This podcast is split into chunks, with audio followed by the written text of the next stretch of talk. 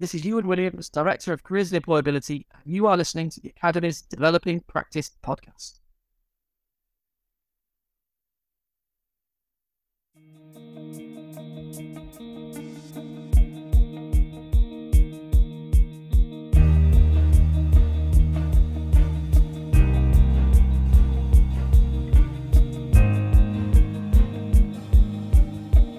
Hello, in this episode, we chat with Iwan about his new role as the Head of Careers and Employability at the University of Liverpool and the vision he has to develop the service over the coming years.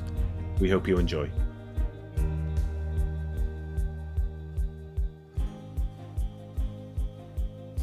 Iwan, we're really pleased to be speaking with you today about your new role as Head of Careers and Employability at the University of Liverpool and I would like to talk to you about the vision that you're going to be developing for the service over the coming years. But before we get started, and we do this with all of our guests, um, we'd love to hear a little bit about you and your background and, and how you arrived at the position that you're in today. Yeah, uh, thanks, Matt. Um, thanks for inviting me on. Hello, Alex, as well. It's been it's a, real pleasure to talk to you at such well, it's an early stage in my journey, really, Director of Careers and Employability. Um, I suppose my my history, I've, I've, been working in employability in this kind of area for the last 20 years. That makes me sound very old, doesn't it?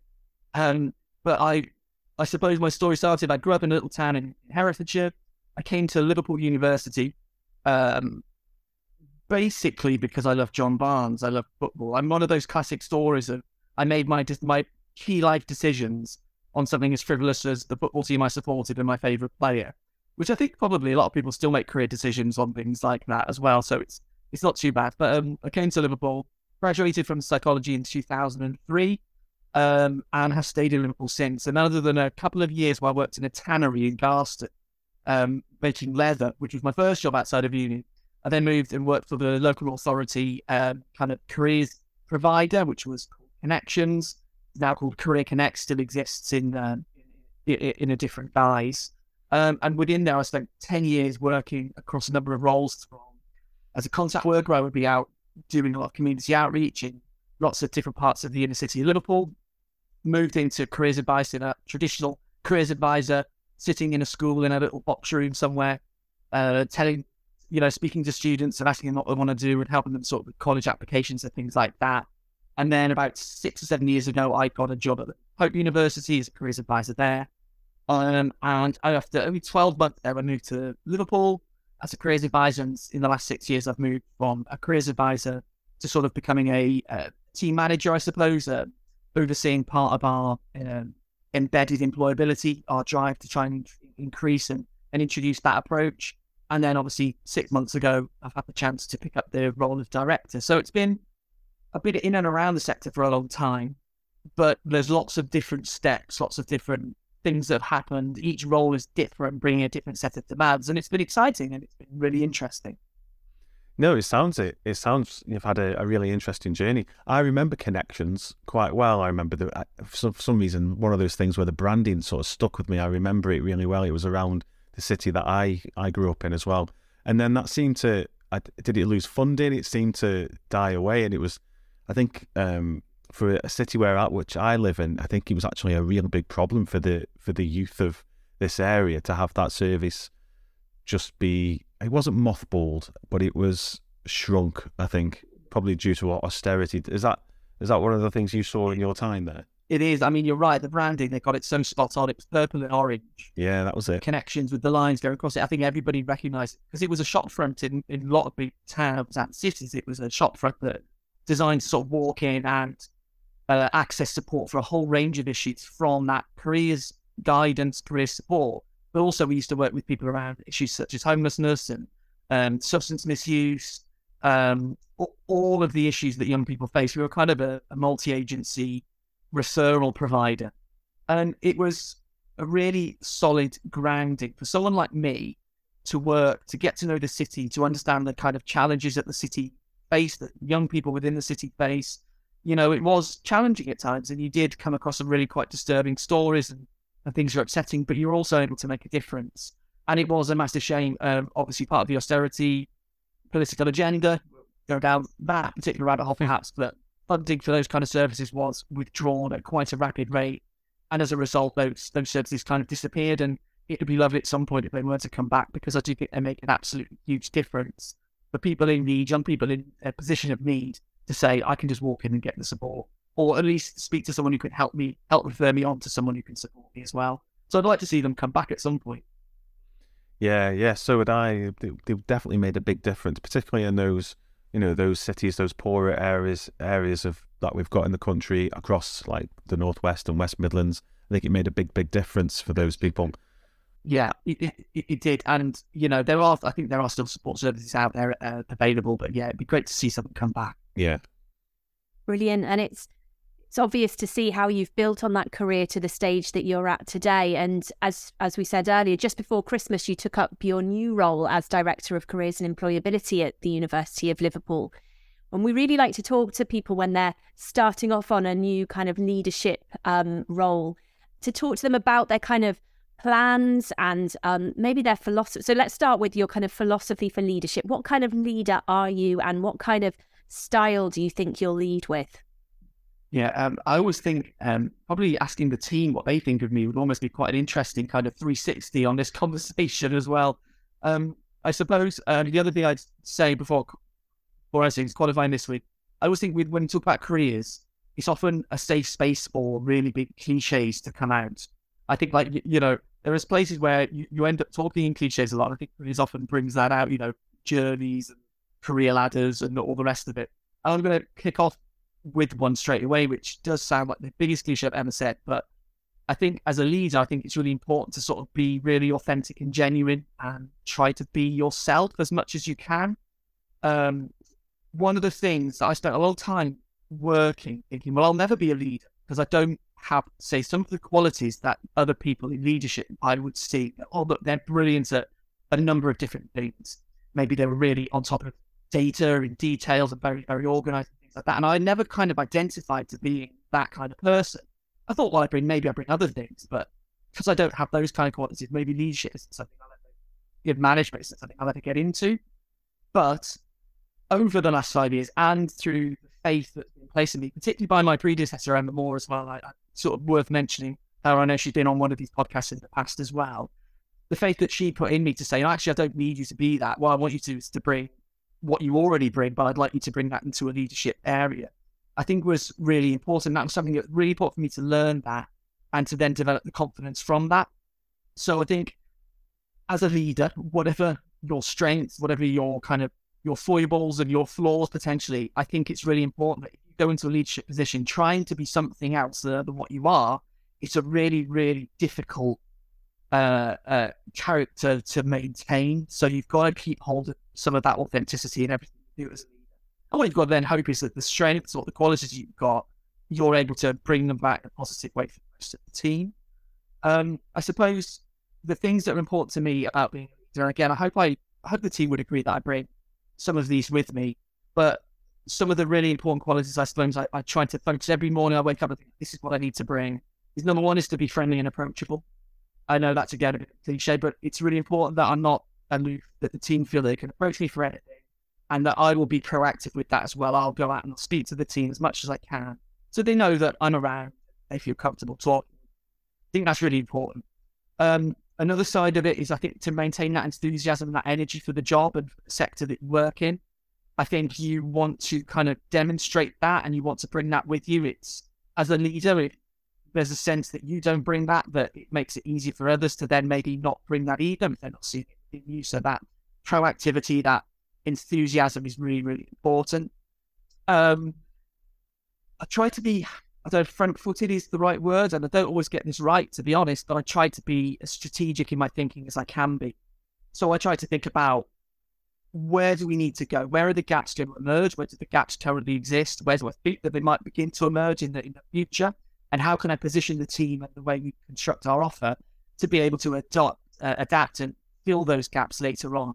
Again, I don't always get that right. You know, there's times where I thought that something's going to happen and it hasn't, or something has happened and it's been a bit unexpected. So you don't always get that right. But I think as a leader, you always need to be almost probably a year, two, three, four, five years into the future to try and see where you think things might go. Um, and I suppose the last thing, which is really important to me. is about communication, about being a good communicator and being comfortable talking to your team, to your close colleagues, to people external to the team within the university or external to that.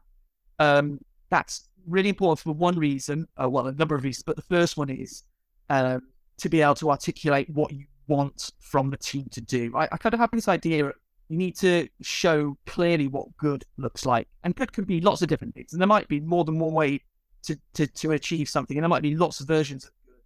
But whatever my version of good or whatever my version of how I'd like the team to grow and deliver the services, that needs to be really clear in how the team understand what I want because it helps them filter those conversations that they have in their work. But for example, something that's important to me is around the development of experiences and giving opportunities for experience for our students. So the team know that. And so when they're having commu- uh, conversations with colleagues across the university, they know that anything that's going to provide that's probably going to land well with me yeah. and land well with how we're going to construct the offering. So that communication piece is important. And of course, the other thing one is being the voice piece of the team is something that I want to do. I want to talk positively about the work they do. They're a brilliant, high performing team. I'm very lucky to have them. And being able to walk around and show off about how great they are is a really nice part of the job. But again, really, really critically important that I continue to do. Fantastic. So, just drawing out from what you've said there, you want to be an authentic leader, you want to be approachable, you want to be strategic, you want to be um, a really good communicator. I mean, we talked before we started recording about how busy life is and how, you know, we've all got really, really busy weeks. Is there anything that you do to kind of recalibrate in terms of those key strands that you want to ensure that your leadership is built on? Because I think often we start off with really good intentions, don't we? And then just with the busyness, we kind of get swayed, don't we, in terms of how we do things. Is there anything that you have built in where you just recalibrate and reset and go, no, these are my key values and this is how I want to lead? Or is it too early for you, seeing you've just taken up your role? Yeah, I still feel like in some ways I'm still figuring that out. I suppose one of the things is I try to have, it sounds, I, I try to have a number of outlets for, you know, for myself really. So I play, I play football as part of the uh, the university, uh, working at the university, one of the great things is there's a really active football kind of scene. And so there's games every day almost. I don't get to play every day, of course, but I try to at least once a week have a game of football, which number one, the exercise and all that kind of stuff, kind of stuff's great. But football also, also takes me out of the team. I'm not, you know, I'm able to just be relaxed and, and, and be with other people from the university. You know, it's a great networking tool as well, actually. I mean, uh, you know, I've got to know people as well. So that's been a really nice thing for a personal level to do. The other thing I try to do from a work perspective is I'm I'm quite relationships focused. I don't know if this is a good thing or makes my life more difficult at times, but I'm really focused on having positive relationships. So the use of one to ones and the use of allocating time and marking out time, particularly for my management team, particularly for people that I'm working with more closely and, other people in the team, as and when needed. I try my best to always have that time and put it into the calendar and say, we're going to talk. Sometimes I end up moving meetings, which isn't ideal. But I, I, really want people to know that if I say I'm going to meet and we're going to talk about something, something goes into the diary to say, yeah, we're going to talk about it here. And I try to be really precious with preserving that time. H- how I cope with that as things probably get busier and things change and I learn and adapt and change within the role as well. I hope to be able to preserve that because I feel it's important. I feel like not doing that is a step away from becoming a bit distant from the team, and I don't I don't want to do that. I want to try and retain that closeness and understanding what they're all doing and, hope that they feel that too. Just coming back to your point around authenticity, I'm not sure. It, I mean, I'm not sure if it is a cliche. A lot of people want authentic authenticity from their leaders, um, from the people I speak with. And I'm just going to throw you back to a, a football. Maybe a, oh, I'll use the cliches now. So if I talk, if I think about football, you mentioned John Barnes earlier. He was a great leader on the pitch. But from my memory of John Barnes, as he became that leader on the pitch and he started getting into the later years of his career, maybe that creativity that we saw in the early John Barnes wasn't, you know, wasn't there as much. Do you think there's a comparability between being a leader and being one of the team, like in a in a university or even in a business sense? Do you think you have to drop something to be that authentic leader? Yeah, it's a really interesting point. I think it's you. I suppose you want that to be part of an evolution, you know, uh, in terms of, again, it's that bringing that kind of authenticity throughout my entire career, the bits that got me to where I'm at now. It would be crazy to almost, I suppose, to throw away some of those elements because that's partly why I enjoy the job. You know, it's what I try and bring in. Um, and so I wouldn't want to move too far away from that. But at the same time, my responsibilities are different now. It's not on me. And again, I think this is part of that leadership conversation is it's not on me to have all the answers a lot of the time. I might need to make a decision on it. I should be making decisions on things. But actually, it's okay for me to say, here's a problem. I think this is kind of, or not a problem, a challenge. That's another way of framing it. Here's a challenge I think we face. Two years ago, I'd be thinking, right, how can I solve this? And then coming coming back to people to talk about what my ideas are. Instead, now what I need to do is be able to talk to others and empower others to come up with those solutions themselves. And I'm really blessed with the team that we've got in careers, which is a naturally innovative, high energy, proactive team. They're often there already. And actually, I've sometimes got too many solutions because everyone's kind of got a different approach to things.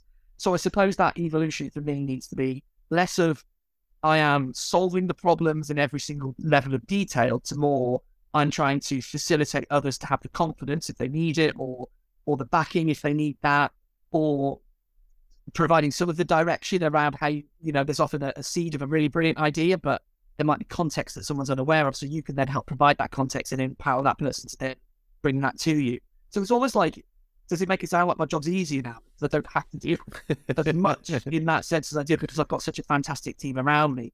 But the responsibility now sits on me around, well, ultimately, it sits on my shoulders in terms yeah. of what we do and how we do it. So hopefully that's an evolution, but you're right, it is a different role, and I do need to change in some ways.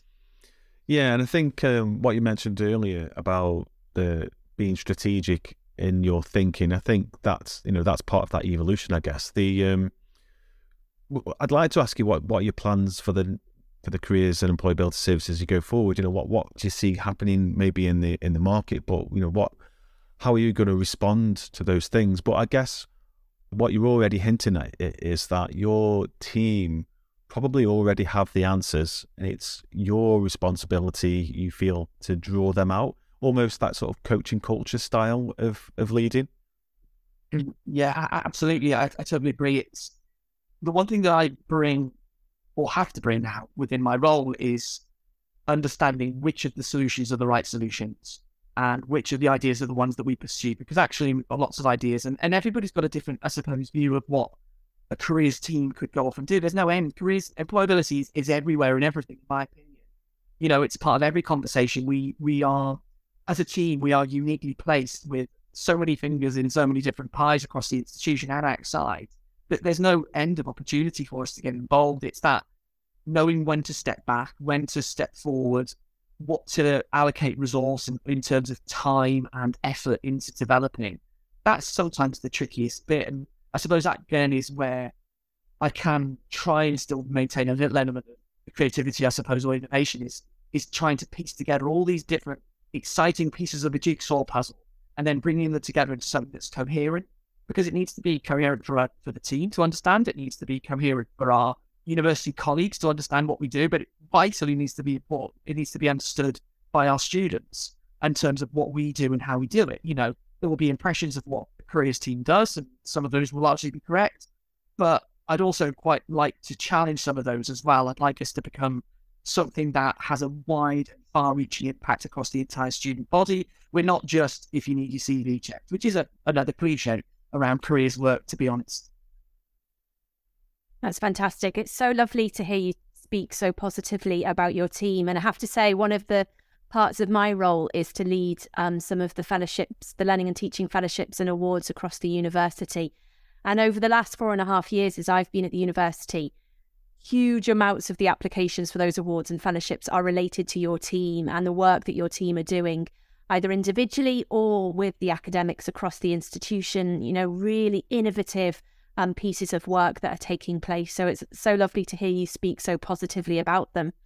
I wanted to um, ask you a question around kind of where you see the kind of careers service and graduate jobs going in the future. One of the roles that I hold outside the university is um, as a school governor. And we've very much in the last couple of years, kind of post COVID, moved away from the idea of right kids are you going to be a doctor or a lawyer what are you going to do um to let's i mean and the head teacher has driven this he's all about find what you're passionate about and actually the job that you're going to do might not even exist now you know whilst you're at high school so let's develop that sense of passion and excitement and really support you to explore that through our careers offer at high school level so I just wondered, in terms of, you know, we are hearing that COVID has and will continue to reshape the job market in the future. So where do you see the future roles for our graduates, and and how is your department responding to that as well? Yes, it's so interesting. The future of work has been again, it's again almost another career cliche. Really, we've been talking about it ever since I've been in the sector. It's always been jobs that don't exist, jobs that are going to fail to exist, and, and all the rest of it. And it's true, you know, it's just like anything, it evolves and it changes as, as, as we all move forward as a society. Um, I think that there's a number of exciting opportunities available for our students. And I think that we shouldn't be scared of the changes, the introduction of AI, ChatGPT, and all of these kind of technological changes that are coming. COVID has kind of, in my opinion, accelerated perhaps a, a hybrid working model where maybe we would have seen this kind of more flexible approach to, to, to, to being tied to a desk, as it were. I think we would have moved towards that anyway, because I think the market would have demanded it in terms of retaining the top talent and other companies that led the way. Um, so I think we've probably accelerated 10 years, two years, COVID as a result of that. Um, I think we might start to see things like the four day week becoming more more used. I think that'd be interesting.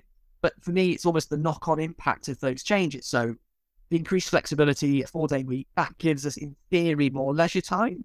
So we're not using, you know, the time on a commute is now less. So we now have more time to either dedicate to work or ideally, of course, dedicated to leisure time. So that's going to drive a whole new area of the economy where people have got maybe resource and time to be able to access different things. So there's all these sorts of changes that could come about. Um, it's always it's impossible to say where we're going to go. I was reading an, an article uh, the other day which was uh, about innovation, the fear that can sometimes come with it. And it mentioned in the article about the invention of the wheel uh, being perceived at that time for that society as being quite a, a, bit of a threat. You know, what if your job involved carrying things and you were, you know, the wheel is now suddenly going to come along and make, you don't need five people to carry this. We can just do it on a cart now. We've got a wheel. Whereas actually that was one at, that was one approach to the invention of the wheel. The other one was think of all the new industries that's spinning out as a result of the wheel. Pottery turning and things like that. So for every innovation, yes, there might be some changes to the to the to the labour market demands and some roles, some tasks within roles. It might not be an entire role, it might be tasks within that role change. But we're an inventive, innovative species. And we will find new ways and new opportunities will emerge from this. So whilst I feel it's almost impossible to predict what things are going to look like, um, and of course that drive to those technical skills is going to be really important for our students to develop something that will hold true, in my opinion, is that the skills around human interaction, around working together, dare I say soft skills, no one likes the phrase soft skills, workplace skills, transferable skills, whatever we want to call those kind of uh, that collection skills are, in my opinion, the investment that we all need to make for the safeguarding of our future careers. Because if we're good at communicating complex things to people who don't understand that, that detail in the same way, if we are someone that can work collaboratively well with others, if we're someone that uh, has a natural or different approach to problem solving, but also the development of expertise and sort of research techniques and things like that, you know, there'll always be a need for people to be ahead of the game think what's next. There's no guarantee that AI will do that for us or anything like that. So those very personable qualities, uh, it is a cliche to talk about them, but I think that they're the investment that we can make for our own future. Anything we do with our students right now that encourages that and enables that process to happen is something that's good. And what we need to do, I think, collectively, particularly in the careers team, but collectively as well, is help our students understand that that this isn't just, you know, that there are some skills that are seen as quite sort of transactional. I learn it, I'm good at it, I put on my seat, that's brilliant. There are other things that you pick up along the way and you're not really aware that you're picking them up. You know, a group task in a in a module or something like that we really need to emphasize that that is a skill, that is an experience, that is more than just getting through that particular module and getting to the end of the module. It's actually something that's really important. And if you speak to any employers, they all say the same thing. this is what they recruit. You know, one of the things around you know graduate schemes and things like that is the non-linear routes, the uh, the, the kind of careers that are not connected to where where you you know your own subject area. A lot of the big graduate recruiters don't ask for a specific degree discipline because they don't really mind. They just want the right person to come in and fill that role. So it all points back to this idea: if you're personable, if you have the right set of skills, and you focus on developing those skills, and the chance you have while you're at university, for example, these are the things that will stand you in good stead for the future, whatever it holds. Yeah, that's a that's a wonderful answer, um, and I have to you know I have to say I, I agree with with everything you've said. There's that quote, isn't there, about I can't remember who who said this, but it was about we can recruit for the culture that we need. We can give them the skills later, and I think I think that's still very much the case, isn't it, in in industry and business, without without a shadow of a doubt. Alex mentioned earlier, uh, she hinted earlier about some of the work that your team have been doing with academics in terms of that that, that agenda around uh, sort of being, I don't know, career ready. Is that a, is that the right approach, the right term? I don't know. Um, and obviously, the employability agenda is embedded within our own university's curriculum framework. We've we've had a couple of people from your team on the podcast before, giving us some wonderful examples. But do you have any any more examples of how your team have been collaborating with the academics to ensure that students are prepared for the world of work?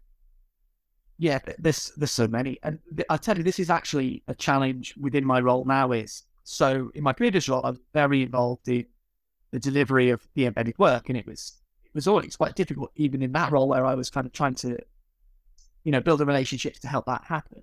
Whereas now, I'm I think one of the challenges being a director is I'm now even further removed from some of that and you know this brilliant work's happening, but it's sometimes to, to keep on top of it because there's so much of it and it's all happening across the across the piece.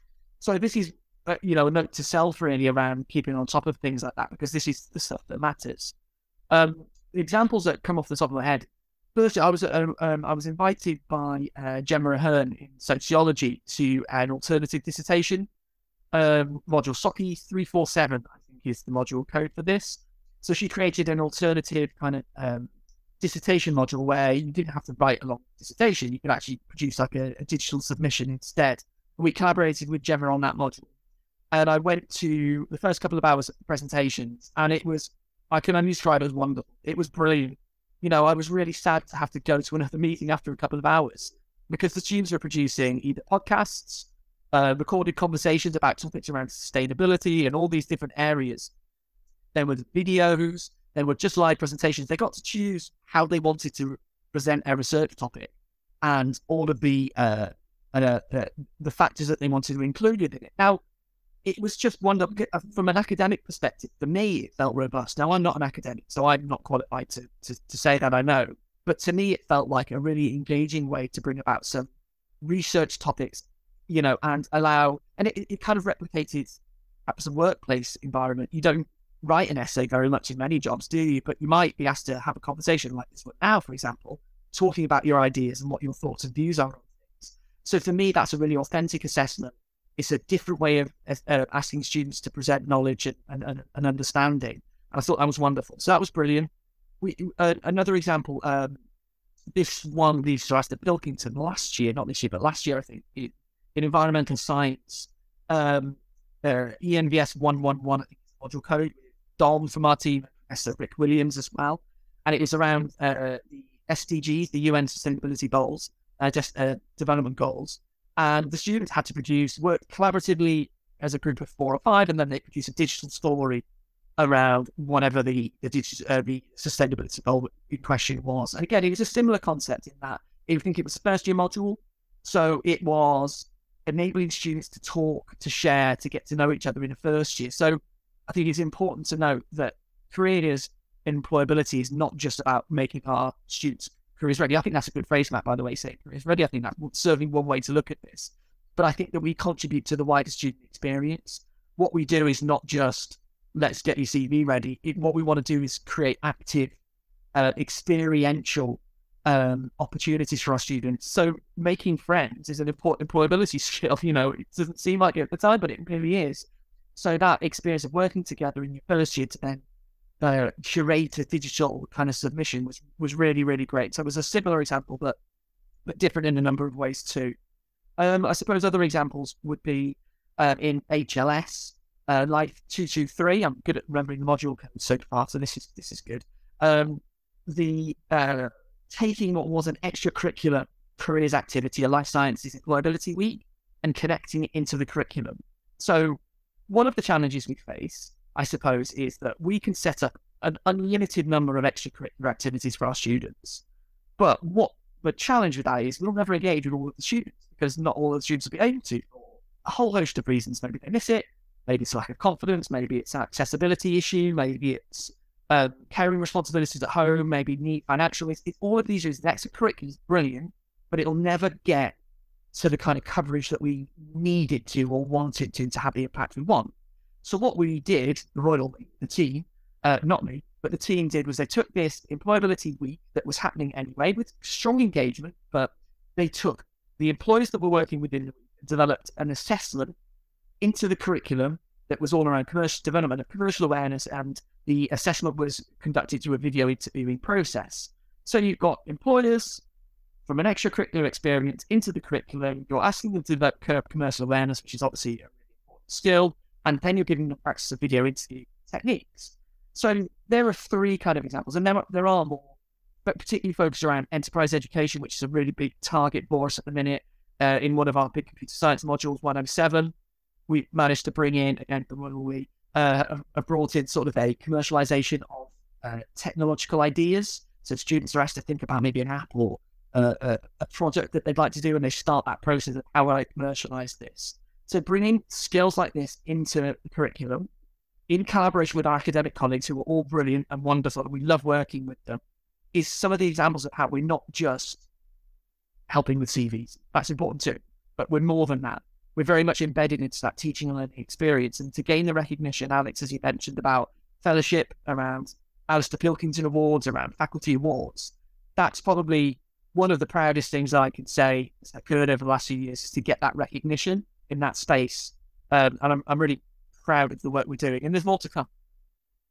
Yeah, fantastic. And we've heard about a lot of those projects um, that you've just spoken about on the podcast already. So we'll put the links to those podcasts in the show notes, um, particularly that one around life sciences. I know they've been on, and Don's been on as well. Quite a lot of your colleagues have. So we will link to those. So is there anything um, on the horizon in terms of kind of new projects that you're looking to develop?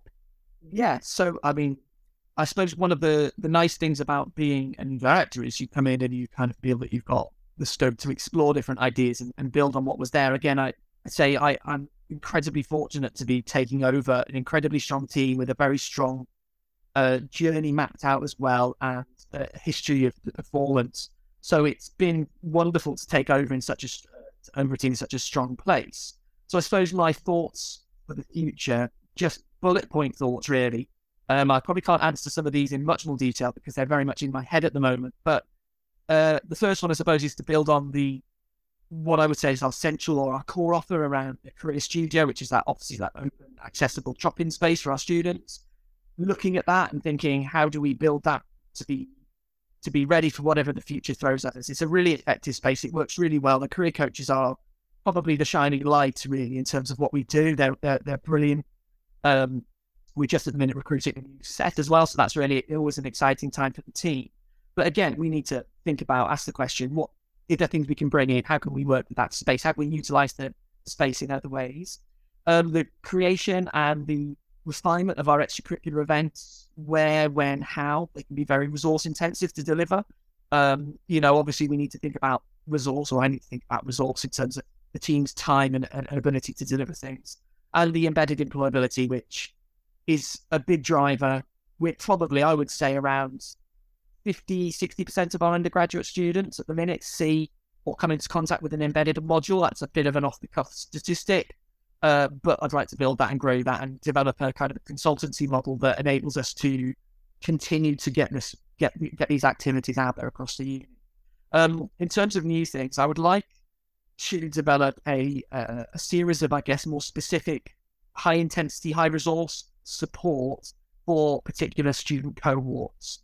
Um, we're aware that, for example, at the minute, the uh, international recruitment is really strong. It's a really exciting time for the university, but of course, that leads questions in my head: is how do we support our international students to uh, access and benefit from the careers support that they get within the university. So, what if they want to stay within the UK after they finish accessing the graduate visa? How open are employers to that conversation? All of that kind of that topic's an interesting one, but also developing some of the uh, uh, knowledge and, and, understanding of where um, international jobs markets as well. I think we can do that more. So it'll be interesting to develop something around that space. I'd love to really focus on our underrepresented and unheard student groups as well. We know from the stats, and the stats are one thing, and the data tells us this that um, some of the students from particular demographics find it more challenging to access graduate level jobs and others. That's just what the numbers say. They say it for us, they say it across the entire piece. So I'd really like to focus on that and bring about an offer that gives that extra support, that extra that extra little bit of help to, to student groups that, that may, may need it, of course, and, and understanding what the data tells us and understanding what that support could look like is a really exciting thing to look at. And I'd also be interested in postgrads, PGR, PGT world. I'd also like to look at uh, supporting our students from a commuter base as well. So those that are in the region and likely to stay in the region as well. Um, the other thing I suppose that's really important to me is I'd like us to really uh, develop uh, an expertise around opportunities for our students and just to look at this narrative around what do students do, what can they access while they're with us.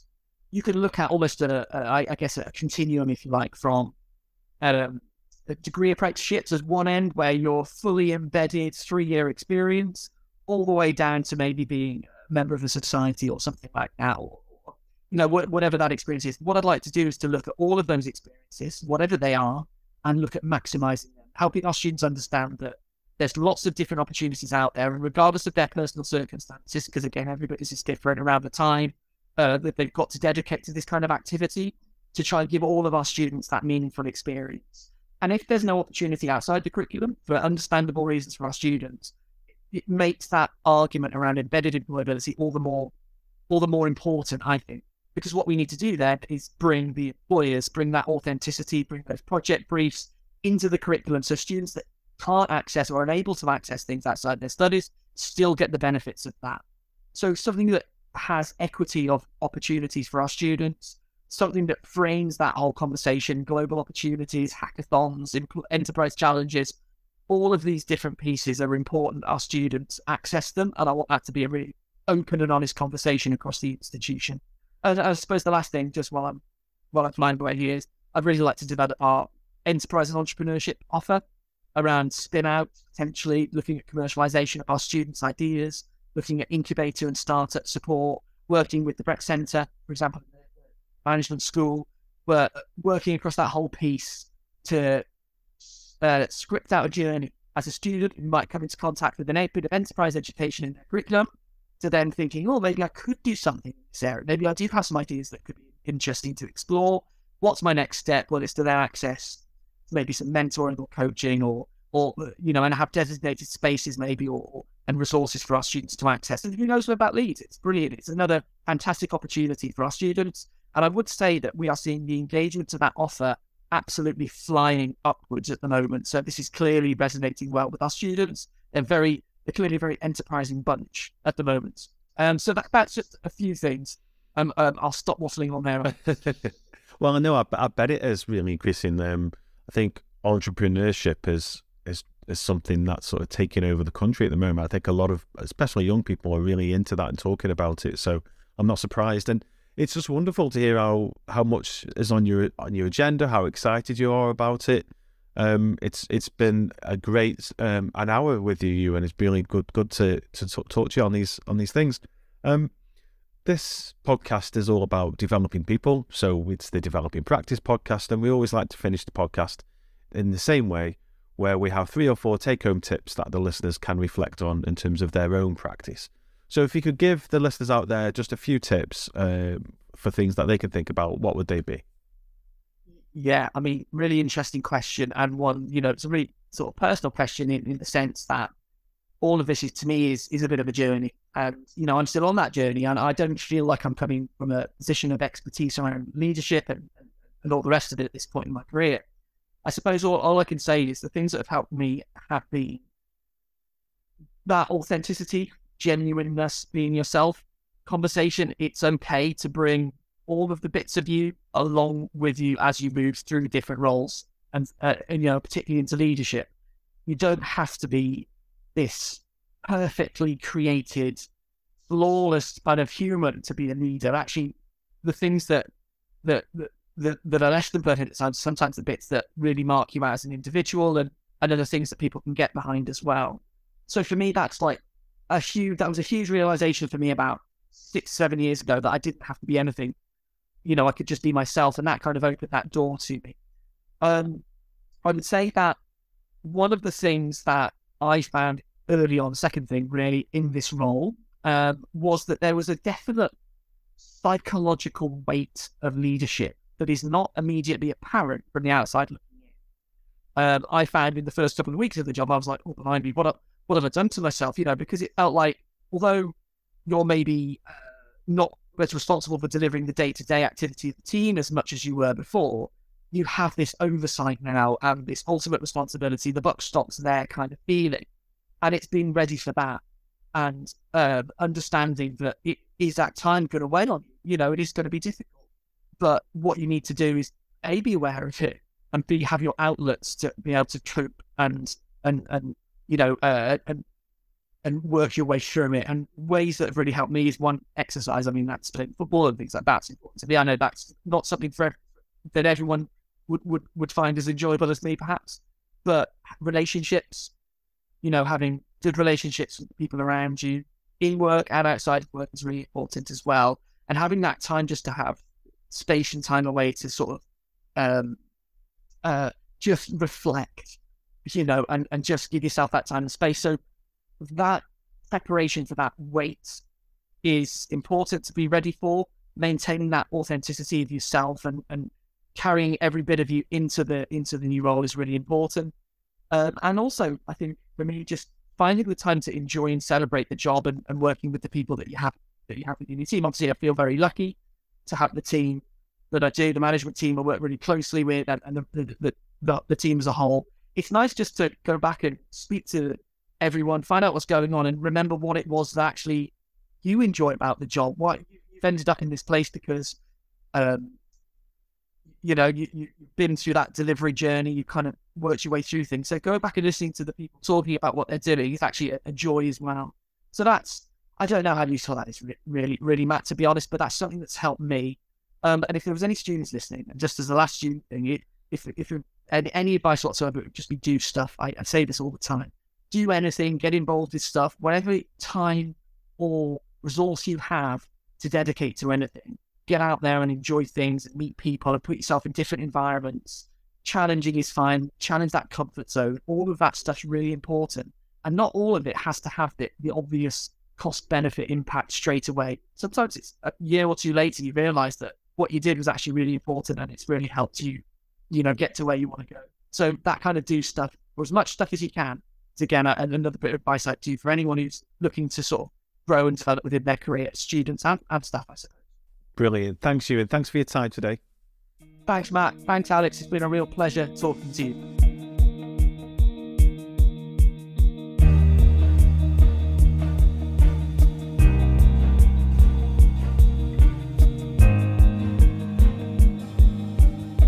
Well, it was great to catch up again with you, and he spoke at length about ensuring that he brings his authentic self to his new leadership role, which I thought was really interesting. He felt that it was important to ensure that the traits that enabled him to become the director of the career service are the traits that he takes forward into his new role. And some of those traits that he mentioned were being friendly and approachable and having that sort of strategic vision. Yeah, I really appreciated what Iwan said about that as well. He spoke about how his team have lots of ideas and potentially lots of solutions to the existing problems across the university. And I really like what he said that part of his role is to collate and understand these ideas, to make the links between them, and then help his team to implement the best ones. Well, there was lots in that podcast that you may well want to go away and think about. If you'd like to take your thinking further, we've added some further resources to the website on a specific podcast reading list that you can access at liverpool.ac.uk forward slash the hyphen academy forward slash podcast. Also, we love to hear what you think about each episode, so please do tweet us at Live Uni Academy, and you can also find us at eLearnerMatt or at Alexandra underscore Owen on Twitter. And we're really grateful for those who have taken the time to either rate or review our show in your podcast provider's app. So if you haven't done so already, please do take the time to review our show, or even better, simply share the episode with friends and colleagues on your social media. Bye for now.